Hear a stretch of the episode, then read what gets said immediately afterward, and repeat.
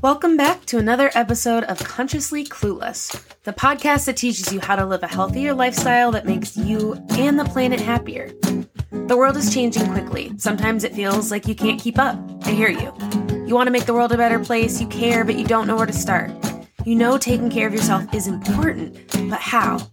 I get it. I have a history of diving into a new endeavor seeking perfection and quickly feeling like I failed. Whether it was going vegan or learning how to recycle more, I wish I had guidance to keep me on track and not overwhelmed. I can't lie, the world needs your help. But it doesn't need you to be perfect. This podcast is here to help. Here we go.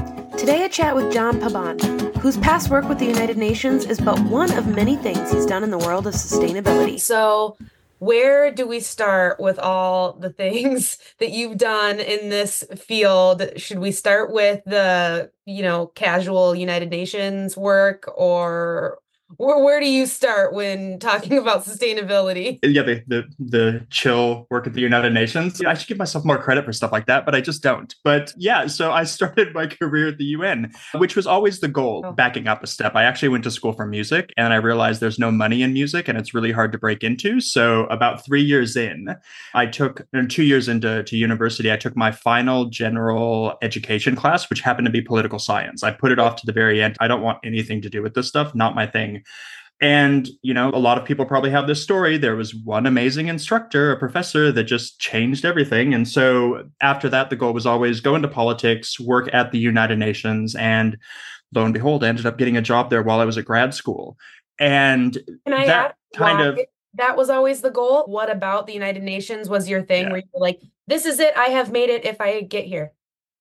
Yeah, it. I, I knew in the field of politics, I didn't want to go to the State Department in the U.S. because it was way too political. I just thought the UN had more of that altruistic bent, and I don't know why I have always had kind of that save the planet sort of thing in me, but I, I always have. I'm sure my therapist would love to dissect that and how that came to be. So but yeah, but that's that's why I chose the United Nations. They seem to be the ones doing doing great work, and they do.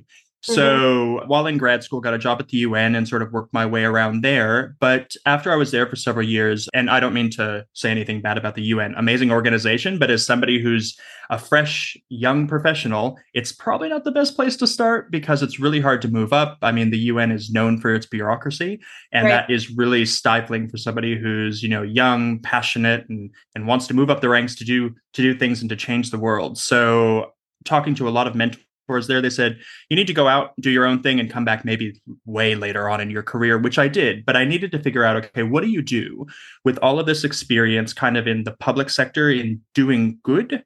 Mm. But you're in the private sector now. So I ended up in consulting, working for a few different companies. So McKinsey, AC Nielsen, and then took a trip to Shanghai in, it would have been 2008 just little bit of a vacation, went there, had some friends and visited them and just had an amazing time. Came back to New York where I was living and it's the height of the global recession and everybody is just not having a great time. So right. I'm like, okay, you call yourself this international citizen, why not, you know, go ahead and be an international citizen. So packed my bags and left for Shanghai, expecting just to be there for a few years, ended up being there for 10.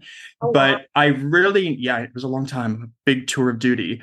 So I needed to figure out a way to really take all of that experience that I had been building in New York in a super commercial city. I, I, mean, anybody who's been to Shanghai would know this, but it is capitalism on steroids. Like mm. that's all they care about. It's money, money, money. And that's what drives that economy. So what do I do with all this public good, save the planet sort of stuff? I fell into sustainability that way. So I wouldn't have even called it sustainability when I was living in New York. It was just working with public sector companies. Right. But in Shanghai, it became sustainability. It sort of morphed into that. And I worked in a few different capacities, particularly with BSR, who's kind of the McKinsey of the sustainability world, and eventually set up my own shop, Fulcrum Advisors, where we look really at the governance side of sustainability. So, how corporations are reporting, strategizing, operationalizing, all this sort of stuff. But the majority of my career in sustainability has actually been in and out of factories working on worker development programs, so more on the social side of sustainability. And once I had one too many factories, I decided to go on the governance side, which allows me to sit behind a computer much more, which I'm happy about. And now I'm calling from Australia. So I keep getting further and further away from home. And I don't know, maybe that's another hour or two with my therapist that I could talk through. There's always stuff on the list to get through in therapy. That's that's for another that's day. So that that kind of innate save the planet, want to do good, is that something that you've look back on and realize that really has always been present within you in some way shape or form? I think there's there's definitely something to that and it's probably less the environment side. That's really not my thing. There's plenty of people doing that and that's amazing. More power to them. But the environment and sciency sort of stuff has never been my thing. It's more the the people to people part. So really that social aspect of sustainability and how you kind of help to make people's lives better I think has been the the certainly the most rewarding part. And if I look back at my time at the UN, a lot of the work at the UN is more people to people social. So that then bled into the work I did, particularly in China, around factory worker betterment programs. And now, even a little bit, even though I do work exclusively with private sector companies, there's still that people to people element of things. And that's kind of my my part of the sustainability universe. Can you say a little bit more about the social side of sustainability, what that means that might be unfamiliar for listeners? Yeah, absolutely. And I think maybe just even backing up a step, looking at sustainability, because if I ask five people, I'm going to get a hundred different answers as to what is sustainability, right? It's such a loaded term. Right. And it used to be kind of just the environmental side of things way back when. And that's still a sizable portion of, of the work that all of us in this space do. But, and it certainly gets the most PR, but there's so much more. So you have the environment, the green side, but you also have the social side. So that really looks at how we help people because that's a really important part of the equation. How do you help people have better livelihoods improve their you know time on this planet? How you help particularly workers in the developing world have proper wages and labor rights and working conditions that a lot of us that are in the developed world just don't really even think about anymore because we haven't had to face those issues. But they're very salient issues around much of the the rest of the world that part also includes things like animal welfare, veganism sort of sits under the social aspect of sustainability. And then there's the boring side, that's the governance side, where, where, which is where I am now, which I love, which is where you work with corporations basically making sure they're doing the right things, which we're not doing an amazing job at, but there's a lot of grid movement. We can we can get into that later. But really figuring out, okay, how do you help corporations strategize the right way, report the right way and make sure they're open and transparent, not greenwashing, not lying to consumers. So that's an entire element of sustainability as well. And overall, to answer the question, what is sustainability? It's become this catch all term for anything that relates to building a better future, whether that's for people, animals, or the planet. So it's this massive umbrella term now, which is nice because now we have our sort of fingers in everything. Right, right, totally. So, where did that transition when you kind of you were at the UN and was realizing maybe there's not as much upward mobility as you're hoping for. Was there a conscious choice of i really should follow this earth passion or was it again just something that kind of was always there and then you look and see that it's in your work? Yeah i think it happened really organically over time and it was accidental. Probably the only kind of moment was getting into proper sustainability when I moved to Shanghai. But beyond that, it was all little pieces that doglegged me into where I am now. And even even now, you know, if we're gonna go sort of on a tangent of of professional advice for anybody young in their career. You got to be flexible because you never know what your career is going to throw at you. So the worst thing you can do is be rigid and have an exact idea of what you want to do because it's not going to work out. So being That's able to just true. be flexible and to take, you know, all the little different off ramps and on ramps to wherever you're trying to go, have your, you know, have your North Star vision but you know the way you think you're going to get there is probably not the way that it's going to end up and it's it's certainly been true along my path and i still continue to grow and evolve and change. You know what i'm doing now is probably not what i'm going to be doing in five years time. I'll still be caring for the planet and trying to make it a better place but what that looks like will probably be very different when we talk in in five or six years. I love that. And and probably hope it will be right? Like hope that there's that evolution you hope so. If I'm doing the same thing in 10 years and banging my head against the same wall, I'm not going to be really happy because then I wouldn't have done my job. The way I like to think about it and my my vision and this is actually something that's shared with a lot of a lot of my my colleagues is when we get out of bed in the morning, our goal should be to put ourselves out of a job. We shouldn't have to do what we're doing, but we do and we know that we'll have you know pretty pretty good career security for the rest of our lives we know that but that should be the goal we shouldn't have to do these things that should just be happening naturally. I love that. I love that a lot. So you mentioned the word greenwashing. And I want to get into that a little bit. You've you've written a few little things here and there about it. And books. It is a couple couple books, no big deal. Just like, you know, a casual. But I would I would love to talk a little bit more about that because it really is a growing thing and it, it makes me so frustrated, right? Because you have consumers that are okay, I'm on board. I want to do better. And then they just get fucked. And it's so Always. Corporations love to do that. End of episode. See you later, John. Corporations love it. Any way they can make a dollar, they're going to do it. And it's awful but you know that's the reality of of the way things are so I, have written a book one of my newest books is the one of my i act like i have a million my newest book is the great greenwashing how brands i guess so right i mean the kardashians gloat about less so the great greenwashing how uh, i'll bring them up a few times they give me plenty of plenty of fodder for books and and, and talking the kardashian so bless them. So the great greenwashing, how brands, governments, and influencers are lying to you. This is your podcast is in North America, so it'll be out early 2024. So I, I got to this point, and again, I work pretty exclusively in sort of the marketing comms transparency area of sustainability and i see it all the time this greenwashing that goes on and for anyone who doesn't know what it is it's basically where particularly corporations will wrap themselves in this language of being good for the planet, good for people, but it's probably not as altruistic as they're letting on.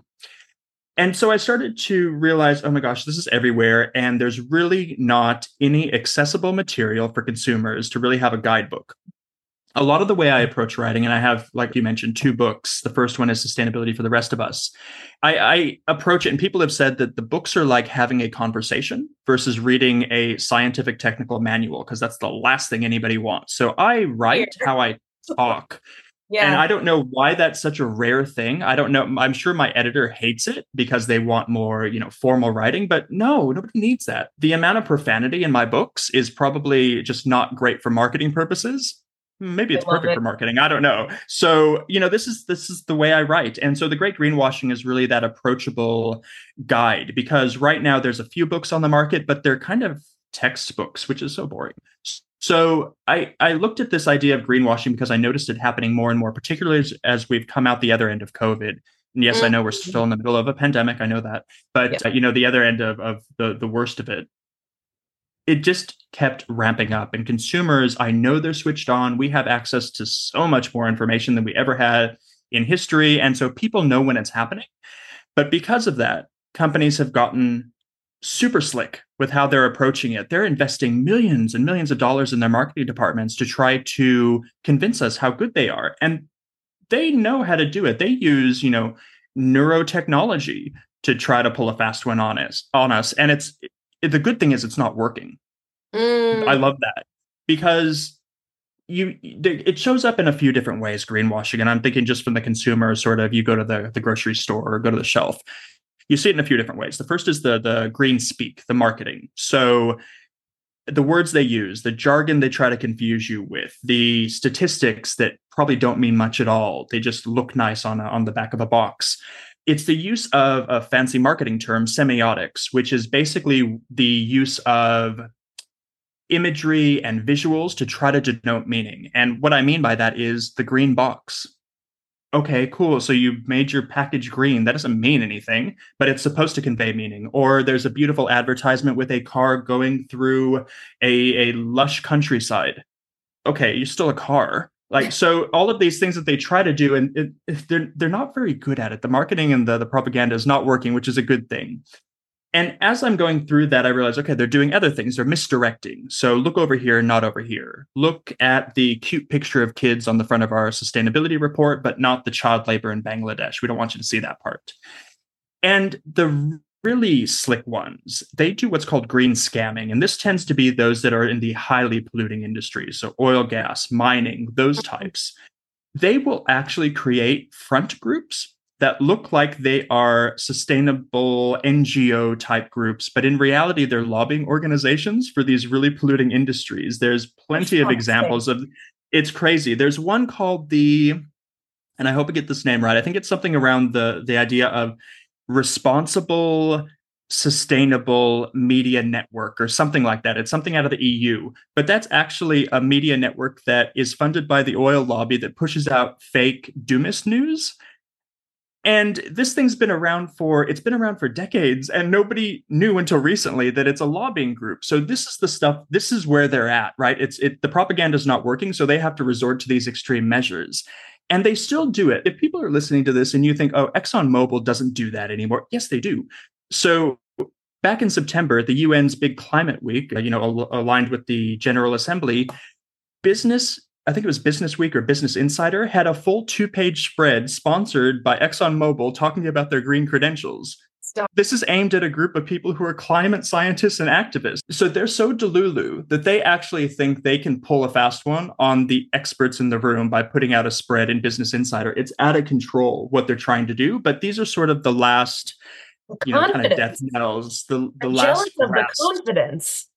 well, that's it. Like if we could all have that amount of confidence, oh where would God. the world be? That's so this is what they this is what they do. But as I'm digging through, I'm realizing, wait a minute, oh my gosh, it's not just them, it's governments, it's international organizations. The UN's great. As we're recording this, it's the start of the UN's big climate conference, COP28 in Dubai, which has been just riddled with greenwashing. I mean, the guy leading the thing, the president is the head of an oil company. How does this happen? So it's happening at that. that it's happening an onion at, title. I saw that. No. I was like, that has to be an onion article. That's not that can't be real life. The Onion is actually reporting better headlines than real media.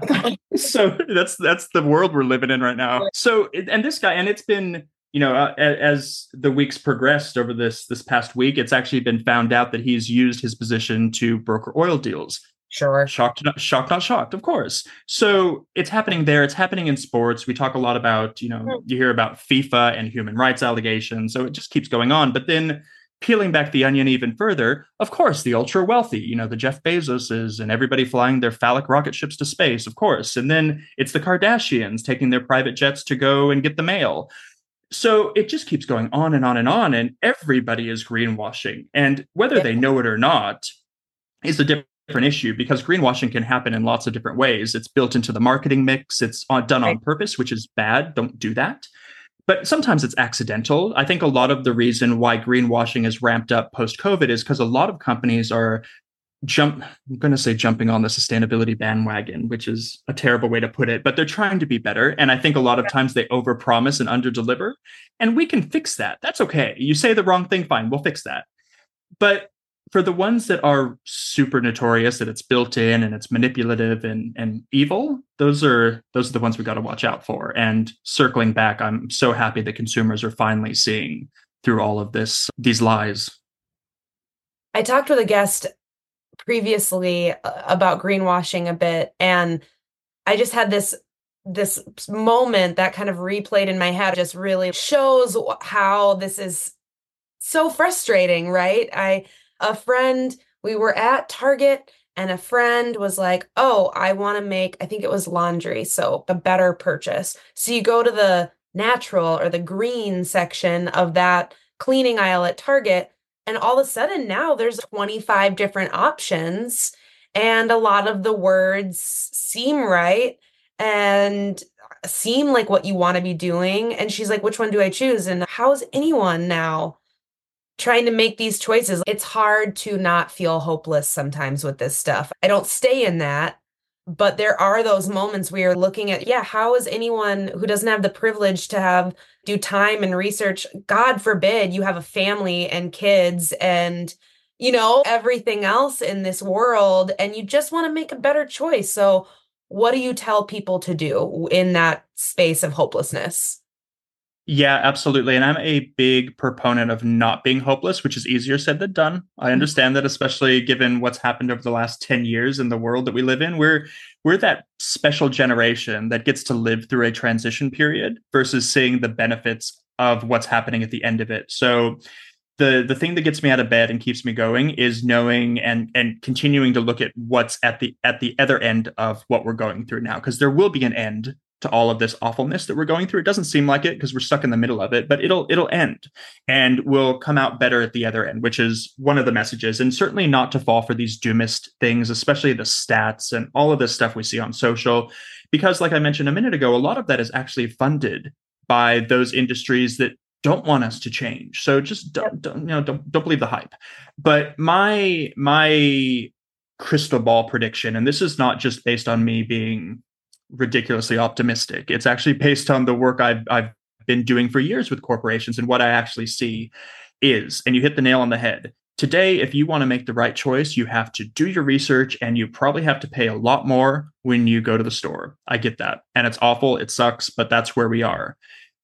But businesses now, a sizable portion of them, have really embraced this idea of being truly sustainable. Yeah, they've talked about it forever, but it's right. actually happened now. It's actually been internalized within the businesses. And one of the silver linings of capitalism is that businesses will respond to mm. what the market wants. And the market's been demanding this for 60 plus years, and now they're finally responding. Not everybody, and it's super slow. I get that. And we want it to happen faster, but it's happening. So businesses are now actually embracing this idea of being sustainable, being profitable, while doing good, which is totally fine because they need to survive, but really changing their evil ways. And so, because of that, they've entered a virtuous cycle where now they're not competing necessarily on just the bottom line. They're competing with one another on, oh, how do we be a better, how do we create a more sustainable product than our competitor? And that'll just keep ratcheting up. I like to use the example of electric vehicles, which they're not perfect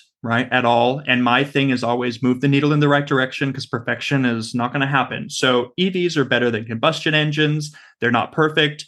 Fine. But we finally have them i think toyota just recently there was sort of the last holdout. They finally put an ev car within their production processes. So great. Now every major automotive producer has some sort of an EV. Some, like BMW, have entire lines of EVs. And that's what we want to see because now EV is no longer a differentiator. That's gone. Now you just have to have an EV. So they're thinking, okay, if all my competitors have EVs and that's not a differentiator, what do I do now? I need to do something better. And I know, and I don't work with automotive companies, but I've heard conversations of them looking at what's next, looking at even to the extent of do we get rid of automobiles altogether and entirely fund public transport systems? So this is the innovation they're thinking of, all because they've entered that virtuous cycle going back to the consumer, what that means is in 10 or 15 years' time, because this change is not incremental, it's exponential. 10 right. or 15 years' time, you're going to go to the shelf and every product will be a good product. So those 25 laundry detergents, all of them will be trustworthy, good for the planet products because 95% of the work would have been done behind the scenes by corporations. All you need to do is just pick up a bottle and, and check out. And that means the price as well will be lower because things will be happening at scale. But like we talked about, we're in that transition period. So we have to be patient because it is happening and hold out hope that it'll happen even faster than it is. Hey there, it's me. If you're digging this conversation so far around conscious living in this episode and you're feeling inspired to make change, that's literally why I'm here. If you want sustainable ways to be sustainable, you hear eco friendly or green and wonder if you're doing it right you want to make your diet more earth friendly by going vegan. You want to live a more connected life, but you're not even sure what that means. No judgment. It is possible to feel excited about making changes to make a difference in the world every single day with your choices, to go vegan and stay vegan without feeling like you're missing anything, or to learn how to make good choices for the planet without feeling stressed. I help folks who are ready to make changes in their life that support their health and the world around them through supportive coaching, practical education, and steps that make you enjoy the process. If that's you, email me at consciouslycarly at gmail.com and let's chat. Back to the episode. It's exciting and it's also maddening to be in the middle of it especially like I just, you know, I have oodles of privilege in terms of being able to do the research and take the time. And I want to help others do that. It's why I started this podcast and my coaching services. But I also recognize that not everyone is able to do that. And so, also holding space, like you said, perfection can't be the goal. You can't be perfect in an imperfect world. And then I think people that just get locked in guilt and shame, like, well, I can't do all this. So I'm just going to do nothing because what's the point? And that's been my that was the inspiration for my first, first book sustainability for the rest of us but sort of my maybe that's my aha moment when it comes to sustainability is looking at how we've approached things like marketing like convincing people to act and we've done a really crap job at it because yeah. if you think about traditional marketing and i would have loved to have been in the room when whatever genius thought this up but it's the burnt out hellscape of an earth. It's the the nuclear winter. It's the sad polar bear on the melting ice cap. It's all it's the you know you could feed this person for 10 cents a day or something in the middle of nowhere. And if you're anybody normal you're sitting back on your couch going okay well i'm one of 10 billion people. What am i supposed to do with all that? And you end up doing nothing right? Because you think it's it's just so it's too much. Like saving the world is too much. I get that but we need to break it down into sort of its component pieces of you know what can we actually have a real impact on in our daily lives? It doesn't have to be perfect. There's no such thing as a perfect environmentalist. Don't let anybody guilt you into thinking that that there is because there's not. But what ends up happening and I, I tell people this all the time and i didn't come up with this it's not my quote i don't know who told me but it's brilliant. You can do anything but you cannot do everything Mm. I think that's so important because as people who care, we want to do it all. That's sort of the, the the onus on us is we go outside, we want to adopt every dog, feed every homeless person, read to the old people, build a house for charity, all this sort of stuff. And yeah, that's amazing. And I'm happy that we're doing that. But time, capacity, sanity, money, these are all limited resources. And as one person, you can't be expected to have all of that on your shoulders. And I think for so long, the messaging has been that it is all up to us as individuals. And the mm. maybe at one point it was, but the problems are too big now. It's not all up to us. So carve out that little space of the world that you sort of put blinders on to everything going on around you because you can focus your best self on whatever that is. It could be something you're passionate about.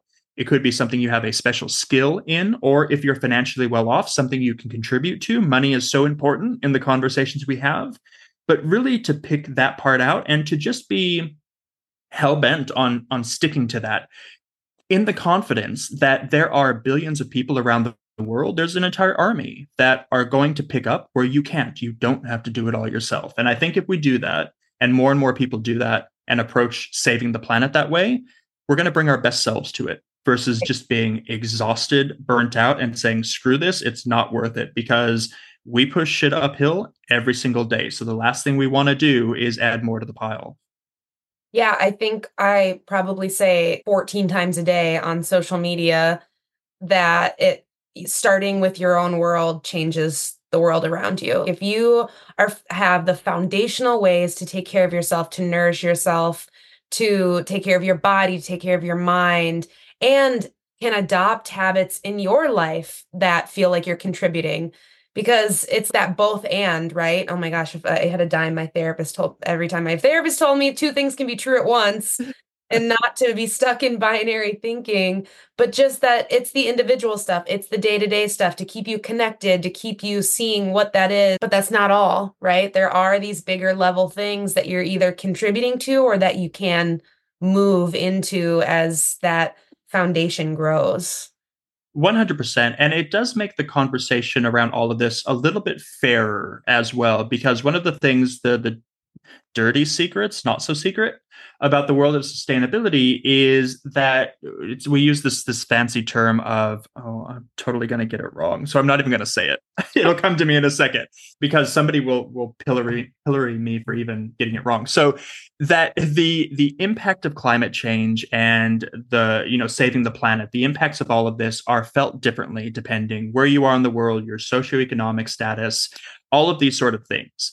And that means that what you need to do to save the planet is also going to look different. We cannot expect somebody sitting in, you know, a villa in Malibu, not no, I don't know who I'm talking about, uh, a villa in Malibu to have the same to be doing the same things as somebody sitting in a slum in Dhaka, right? It's not fair because right. we're all approaching this from very different perspectives, very different socioeconomic strata. And I, God, I wish I remembered what the word is. It's a as it's like a ten. As you log off this call, you'll remember. It'll be it. It'll totally be it. It's like a ten syllable long word. So all of these things are we have to approach this differently, but that doesn't mean that we get out of changing the world. Everybody yes. needs to be doing their part. So approaching it from a perspective of being local, doing things that are in your remit that you can actually accomplish, and not having to worry about trying to do it all makes this whole conversation about what we're all contributing around the world a little bit fairer. Not perfect, not equitable, but a little fairer. I'm curious because intersectionality. there it is. There that's, it is. That's the word. I love that. We didn't even have to log off. I know that I've talked to many guests about this that specifically there's a stereotype when if you're transitioning to a vegan lifestyle that there's an angry vegan phase. I hit it pretty hard. I will totally admit, I've talked about this on the podcast already, but just that holy shit, everything I knew to be true about this big system, which happened to me a lot over the years, right, is wrong and it's exploitative and I need to change and I need everyone else to change and get on board because this is fucked up. That's not exactly apparently how you motivate others, turns out. But did you have those moments as you were diving into these fields? Eh, you have such a positive energy, and I appreciate it so much because I can tell that it's genuine. But what are those moments like for you when you're like, fuck, this sucks? I'll give an example because there's a very front of mind one that I remember. So it was less than a month ago. I was sitting on a panel, and I talk a lot on social media about how don't sit on panels, I actually do work, but I sit on panels and I do work. So it's okay. So I was sitting on a panel and it was just two people. And i did not know this at the time. I did not know who my panel you know partner was. We were at a literary festival. The topic was around sort of the changing face of climate change. So people in the room have decided to waste an hour of their lives to come listen to you know two people talk at them. So that means they are they're they're the converted right? They're the ones that actually care. They they want to do this. The person next to me on the panel, again, I didn't know who he was at the, at the time. His work, his seminal piece of research as a PhD, created Extinction Rebellion. That was their founding doc, and. It, I know people don't know me, but if you did, you would know that the way I approach sustainability couldn't be more diametrically opposed to everything Extinction Rebellion does. So to have us on a panel was either a, a really brilliant coincidence or brilliant planning on the part of whoever organized this. I don't know. So we we it started off fine.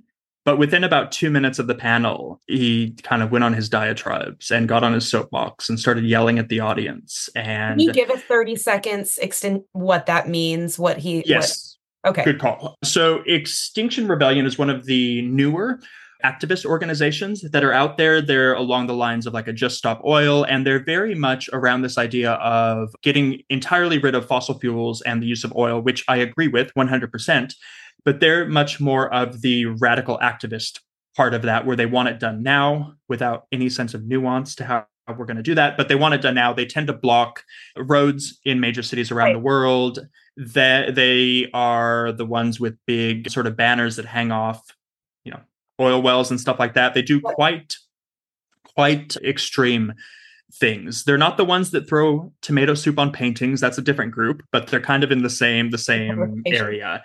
Yes, same reputation. So the the guy next to me, his his work founded that, and he had a very he was very passionate and angry, yeah. and I get that. And there is a space for passion and anger, one hundred percent. I support what activists do in a lot of ways, but we do have to question the approach and i think that's always been my thing is how do we market all of this? Like we were talking about a minute ago. If you're sitting in a room of people who are already the converted already the 1% you don't need to yell at them yeah. right? If anything yelling at them turns them off because they're like okay. The question kept coming up okay but what do we do? We get that you're passionate and you're angry but what are we supposed to do? And that's where we are right now. And at one point I, I i, said okay hold on let's back up a sec. And uh, talked to the audience. I said, okay, raise your hand if you are a vegetarian or you want to be. Hands went up. Sure, that's easy ish. How about veganism? Fewer hands. How many of you would give up your cell phones? No hands. Go live off the grid? No hands. How many of you would give up international travel? No hands. But these are the things that a lot on the extreme wing of sustainability are advocating for, but they're not realistic. I appreciate that you are a vegan. I am not a vegan, you know, would certainly call myself sort of a quasi vegetarian. But the reality is, most people will not become vegan, as you had that epiphany, right? It's just, it's probably not going to happen. So, what do you do within the context of that? You encourage them to go towards veganism. Right. And going back to our earlier, earlier conversation, not expecting them to be perfect, but making that incremental change, reducing meat by one meal a week to start. And maybe one day they will become vegan. Yeah. But just to yell at them to be a vegan isn't going to encourage them to change. In the same way in this context of this this situation it's not going to encourage people to change just to yell at them especially if they're converted. Right. And this is the way i look at a lot of where we are today is we've been in the modern environmental movement since the 1960s 1962 is sort of the the start. It's the the the year that rachel carson's silent spring was published which was sort of the the first book to talk about environmental damage and so that's kind of where we clock the beginning of it. So 60 plus years we've been talking about this and we've done amazing things raising awareness. And that's particularly down to the activist community. So they 100%. so much being on the forefront of all of this, of getting awareness up, of creating these organizations like the Greenpeaces of the world and the World Wildlife Funds and all of these. People listen too. There is People listen. About, there is something about some of those movements and and actions taken by activists that stop you in your tracks 100%. And even to the point, and this is a crazy fact that people can't get their heads around, politicians were on board. Back in the 70s, the, the first Earth Day was actually founded by a group of American senators, which is mind boggling today, but because activists pressure them, they pressure right away. The problem, though, today is these things have become so big, the issues have become so large that it can't just be up to activists making noise and raising awareness anymore. Again, there's a space for that. But at this stage of the game, after 60 plus years, if you don't know what's going on, or if you're purposely getting in the way, I don't have time for you. I'm sorry. Like we the, we need to be getting those people, the one percent, or even those the the I don't know ninety percent that are sitting on the fence that want to know what to do. We need to be converting them because awareness is no longer the issue. The issue is getting people to do something with that awareness. So that's where we are now. So, in that sense, a lot of the conversations I have around activism and their approach, I would, I would wish they were a little bit more nuanced and they weren't so yelly and that they had a better a stronger approach to marketing and PR because a lot of the approaches they were they're using are not working throwing tomato soup at a painting is not converting anybody to action because it doesn't tell them what they can do. It might raise awareness, but again, we're beyond that.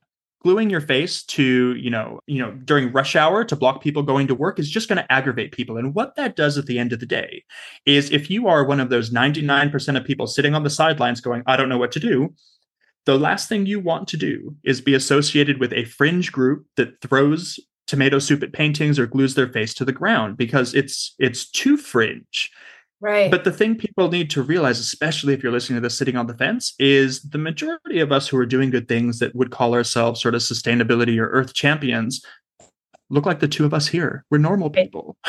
Right. we're like we're not we're not doing extreme things. We're doing those small things that make incremental change. So we're no longer a fringe off the wall sort of extreme lefty movement. This is just the way things are now. And the more we position ourselves having them them. That sounds awful. Having people in the activist community as our poster children, the worse it's going to be. We couldn't pick a worse person to, a worse uh, trope or segment to to be our poster child. Yeah, it is interesting. We got, we got marketing work to do, big time. For real, because there's there's I I want to hold space for like you said how much activists have done to get us to the point where we are and and work that I'm still learning about and in terms of the history of the environmental movement in the US and all of that thing I'm I'm excited to keep learning about you know what was happening before I got here.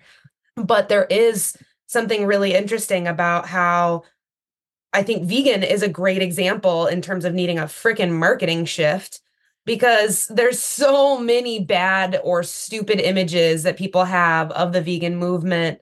And I'm like most of the people I talk to are in it for the planet and the animals and humanity and their health and they're just trying to do a good job. Yes, there are people that will lose their minds at you at the rest or at you know at the grocery store or whatever.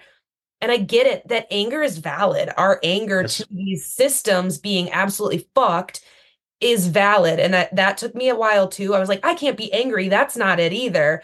My anger is real because this shit's yep. fucked up So like But how do you channel that anger into something that's productive is the issue. And that's the same thing no matter what we're talking about in our daily lives, work, whatever it is. You can be angry. You can Yep. be pissed off. Be pissed off. Absolutely. We all should be. But it's not just about being angry and screaming. It's about channeling that into something far more productive because all anger for anger's sake does is, you know, multiply and create more anger. It doesn't create change. How do you, in doing this work, and Uh, of course, you're surrounded by, I'm assuming, and from what you said, you're surrounded by stories of hope, right? You're seeing people make changes, people ask the right questions, things evolve and change in this space, but you're also, when you pay attention to these things, inundated with all the problems, and you're constantly aware of how dire the situation is and how much we do need to move the needle. What do you do to stay positive connected and and mindful what practices do you have to not lose it Have I not lost it yet? I don't know. Maybe I I haven't. that, I've I just like- embraced it. have i lost it i feel like i've lost but oh I'll ask I mean, if you haven't lost it, you're not paying attention, right? So I, I think for me, it's it's really focusing on the reality of the situation, which I know sounds kind of trite-ish, but not looking at things from an overly optimistic perspective. So I, I sound hopeful. I am hopeful. I'm not always hopeful, right? Of course, there's plenty not to be hopeful about, but I, I try to keep that reality front of mind that the change is happening, and no matter what these the the major I was going to say blips that are happening now, but they're far bigger than blips that are happening now. That's that's all being outdone. And to really, like we were talking about a little while ago, remember that we're in this un- uncomfortable transition period. But like with anything, you go through a transition period, you know the uncomfortability leads to something better. And so that's what I'm I'm really holding out hope for. Again, not rose-colored glasses optimistic hope, but grounded in the the things I see day in and day out to let me know that that change is happening. Whether that's from corporations that I work with, the consumers. Sometimes it does feel like I'm I'm the crazy one and I'm not. so that that is the thing that keeps me going and gets me out of bed because I think for anybody in a space that tries to to save any part of the planet or its people, it can get super frustrating and it's very easy to give up. So you got to keep focusing on those those glimmers of hope and seeing the change that's happening. And as well, like we talked about, you can do anything, but you can't do everything, being so laser focused on my little part. Because if I tried to take in all this information of everything going on, that's exhausting. Like I can't imagine, you know, it's just this over inundation of information that we have today. I think one of the, the stats I read at some point is we consume more information in a day today than people in the 17th century did their entire lifetimes. So our brains aren't equipped for all of that. So we need to, just from a personal health and betterment perspective, make sure we're guarding against that too. So getting rid of the doom scrolling. I like a good doom scroll every once in a while, but you know, trying trying as much as possible not to do that and to focus the and this is going to sound extremely privileged. I know that. So if somebody wants to take a sound bite, I hope they do the right one. Really just just focusing in on what we can right? And I'm not talking about tuning out of social media because you don't care about the plight of people around the world. That's not what I'm talking about. Right. I'm talking about taking care of eh, from a position of privilege, being able to take care of your health and and especially mental health is so so important because then you can go and bring your best self to the situation when you come back. I know that's a position of privilege to be able to turn off problems, especially when people around the world are suffering, but if you do have that privilege, tap into it every once in a while because it is going to help you be even better in the long run. we just have so many examples of people, activists, or anybody in any field that works to make the world better. We have so many examples of people burning out because they're taking care of everybody else and not themselves. I think that's something I talk about a lot more and more is just that, like, actually, guys, what if one of the keys to living a vegan, eco friendly, more conscious life was taking care of yourself? Not And- what if it is. and figuring out how to mindfully add practices to your life that keep you grounded so you can do all the stuff you want to do without completely drowning in misery.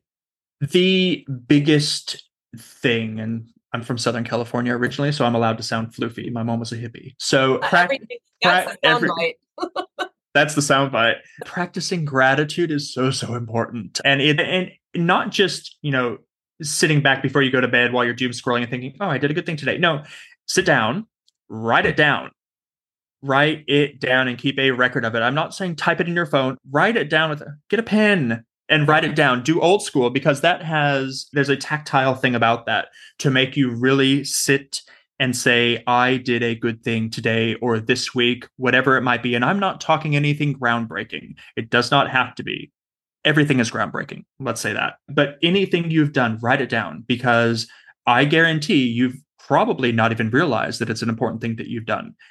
But it is. And that is the type of stuff that will give you the energy to keep going. And, you know, if we're getting super metaphysical, it compounds on itself, right? So giving gratitude leads to more gratitude leads to more good things happening and more impact that you're having. But write this stuff down because it's a great record of all the amazing things. You know at the very beginning you you said oh you know you just your your little work at the UN and I sort of shrugged it off. And as I was shrugging it off I'm like no John you cannot do that to yourself because it's not something to shrug off. And I think so much of uh, those of us in the do good space so much of the way we approach things is we did it onto the next thing instead of sitting with the thing we've we've done and we've we've accomplished and going no that is important and that needs to be recognized not from a vanity perspective but to give us the encouragement to keep going I love that. I really appreciate that. And gratitude, I just hate how the like online self-care mindfulness space has made everyone tune out some of those words. They're like gratitude. And I'm like, no,